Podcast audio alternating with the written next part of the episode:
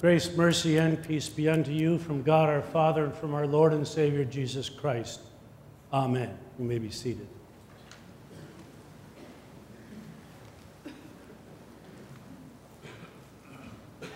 I don't know about you, but I always think of Christmas as being such a happy time. People seem to smile a lot more, and, and they just seem to, to share and to care for one another more than, than the rest of the time. And, and it just seems to go on that way that, that during that Christmas season, it just is it's just special. And, and then we come to the 26th of December. And the ho, ho, ho becomes oh hum. And we kind of lose some of the excitement of it all, and people kind of return back to normal if they can figure out what normal is in our world today. When I was asked to preach today, I uh, said, Well, what, what do you want my focus to be?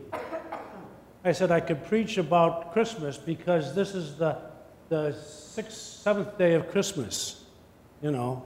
And, and so we could talk about swans a-swimming uh, or Six Geese a-Laying and all of that. And, and Pastor Bob didn't think that was a good idea.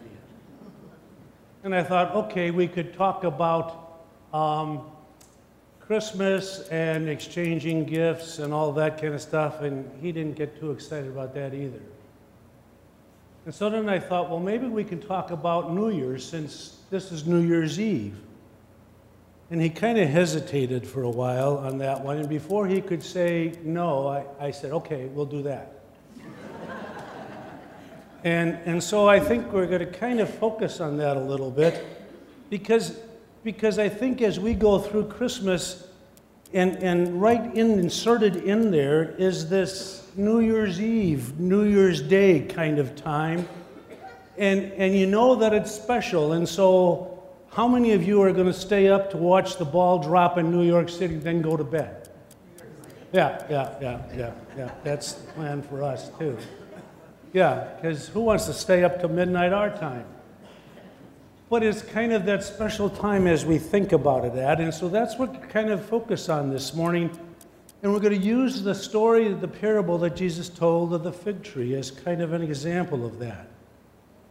And maybe that is why we want to talk about in terms of looking at our new year and what it all means. We move quickly from the celebration of Christmas to the celebration of a new year. Now, today, more people are going to make resolutions than at any other time in, at, at, during the year. And uh, tomorrow, more people will already break those resolutions than at any other time during the year because that's just the kind of the way it goes. And so this morning we're going to look about it. We're not going to be looking at resolutions, but we're going to be looking at looking past and looking ahead. The fig tree. I didn't know anything about the fig tree. I've never had one growing in my yard, and I don't really know much about it, except somehow it produces fig Newtons. But the fig tree, I found out, takes about three years after it's planted before it starts producing figs. And it produces three crops during the course of a year. And it produces crops, it produces figs over a 10 month period. So for 10 months, it is producing figs, or a crop. And sometimes it was planted frequently. In fact, it was planted in the middle of vineyards because if you didn't get a crop from the grapes for whatever reason, the figs tree would still usually produce. And so here Jesus tells this parable about the fig tree, and he begins by saying about the vine dresser comes, and the owner of the vineyard comes to the vine dresser and says, um, Three years I've been looking at this fig tree to produce, and it hasn't done anything yet. Cut it down which the vine dresser pleads. Oh, oh, sir, give it, give it one more year. I'll fertilize it, I'll water it, I'll, one more year, and, and we'll see if we can't get some production out of this fig tree and have it produce for us. Give me one more year. To which the owner of the vineyard says, Okay. one more year. And so there we go. God has repeatedly called his people to follow him. Throughout the Old Testament, we have this refrain from God I will be your God, and you will be my people. And God is constantly asking the people to come and to join with Him and to have a relationship with Him. And repeatedly, they fall away. And He says to them, I'll give you one more year. I will be your God, and you will be my people, and I will give you more time. And God makes another appearance to us. Here is the message of God's love made to us again on this New Year's Eve.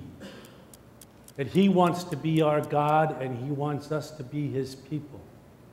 And He wants to share with us about His love. And so that brings us to the fig tree. Why was this fig tree not producing? We don't know. But that's why the owner wanted to cut it down. So, what about us? The fig tree wasn't doing what it was supposed to do, it was not useful. And the fig tree needed to be to producing because the fig tree was useless, it was, it, it was going to be inviting destruction. As you look back over this past year, were you useful? Did you do the things that you were supposed to do? The ultimate test of any person is of what use are you to God? Now, really, you are the only one who can answer that question. This does mean that you'd have to do great things for God. If God needs something done, He has to find someone to do it, and that can be even the small little things that God is finding you to do. Be by freeing, by being useful in the ordinary everyday things we end up being useful to God. Second thing is, were you an asset? The tree was taking up space, it was taking up water, it was taking up fertilizer, it was taking up all these things and wasn't producing anything. There seems to be two kinds of people in the world. There are those that take more out than they put in, and that there are those who put more in than they take out. Are you leaving the world a better place than it was before you were here? And what about this past year? Did you do anything to improve the world? We have all come into this world at the risk of somebody's life. We have been nourished and cared for. We have inherited freedoms that we did not really do much to earn or create. And as you look back on this past year, were you an asset? We are living in a world where there is a tendency to try to extract more and, to, and, and more and more for less and less work.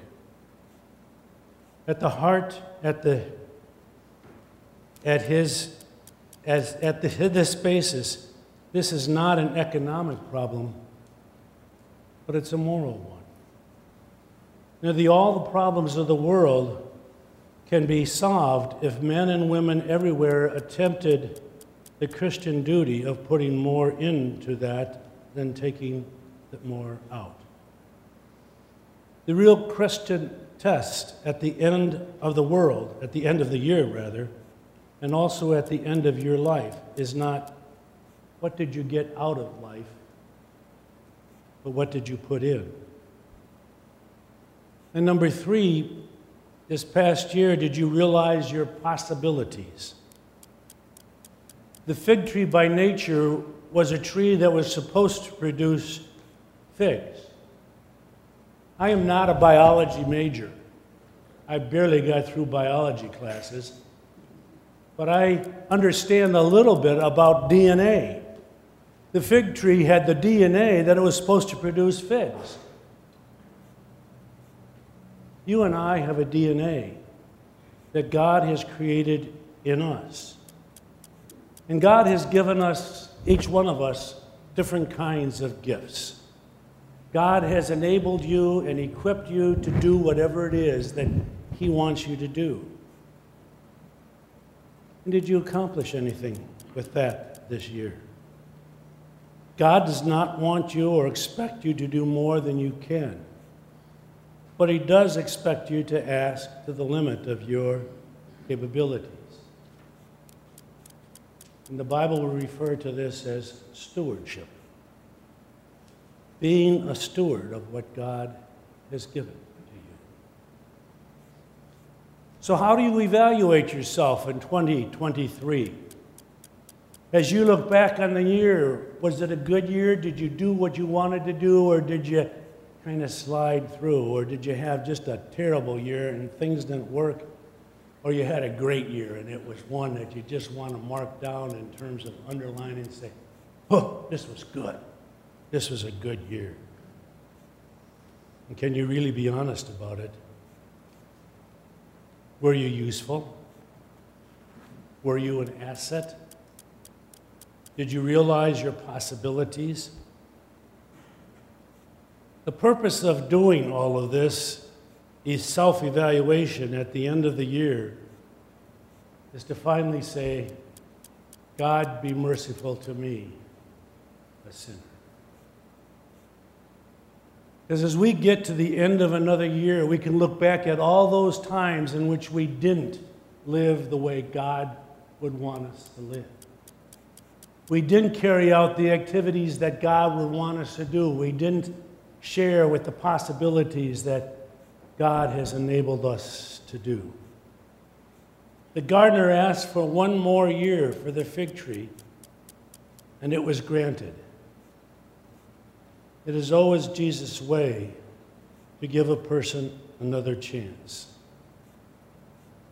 And really, as we come to the end of 2023, we look at a God who is merciful to us once again. It's always His way of doing it. Because God is infinitely kind to the person who admits his or her failures.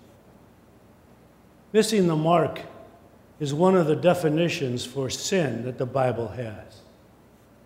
The story is told about the farmer who had this big barn, and in the middle of it were targets all over the barn, and in the middle of each target was an arrow.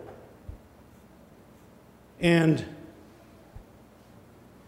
the man was driving by and he saw this and he thought, wow, that's really remarkable all those targets up there, and in the middle of each one is an arrow, right smack dab in the middle. So he decided he's going to stop and see this farmer who was able to shoot these arrows and put it right in the middle of the target all the time. And the farmer said, Well, I actually have a confession. I shoot the arrow and then I draw the target. and do we do that in our own life? we say, this is what I'm going to do, and if I don't do it, well, this is what I really wanted to do. We draw the target where the arrow was. And God comes to us, and God, in His great gift to us, is always giving us forgiveness. He gives it to us again and again. God is a God of another chance. We're not told the next part of the parable of the fig tree. You know, what happened if the owner comes back one year later after he's given one more year and the fig tree hasn't produced yet? What, what happens then? I kind of think, since this story is really about God and Jesus, I think he'd probably give it one more year again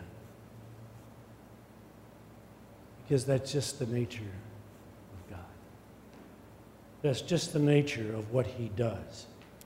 This is a story about Jesus, and Jesus gives us the nourishment that we need to live our Christian life. He reminds us of our baptism, He gives us His word. He, we hear again that our sins are forgiven. We receive again the forgiveness that God gives to us in His body and blood, the assurance that we are part of His family and our sins are forgiven. God gives us all that nourishment. And unfortunately, sometimes we just plain blow it. For one more year. As God says in the epistle reading today, never will I leave you, never will I forsake you. Are you facing the new you're afraid of what might happen to you? Things to be in, in our world seem to be in chaos, and much seems to be out of control. Maybe, like me, you are wondering what is going to happen this year? What am I going to experience? Don't face today. And don't face the new year acting as if the battle is lost. Christ is the victor. Psalm 98 The Lord has announced, announced his victory and has revealed his promise to love and be faithful to his people. The whole earth has seen the salvation of our God. It wasn't done intentionally as I look at why December 25th was selected to be the day for Christmas. And just a few days later, we have a new year. I think those are one of the God planned accidents. Because God wants us, as we face a new year, to be reminded of the fact that He came Again, in Psalm 18, the Lord is king forever. Let those who worship other gods be swept from the land. Joy to the world, for Jesus rules the world with truth and grace and makes the nations prove the glories of his righteousness and the wonders of his love and wonders of his love, and wonders, wonders of his love. Happy New Year as we experience again another year the wonders of his love. Would you pray with me? Dear Lord God, Heavenly Father, we thank you for the love that you have given to us and for the blessings that we have experienced this past year. Dear Lord, forgive us our sins and enable us in this new year to be reminded again of your great love for us. And that you will be with us today, tomorrow, and for another year. One more year. in the name of Jesus we pray. And all God's children said,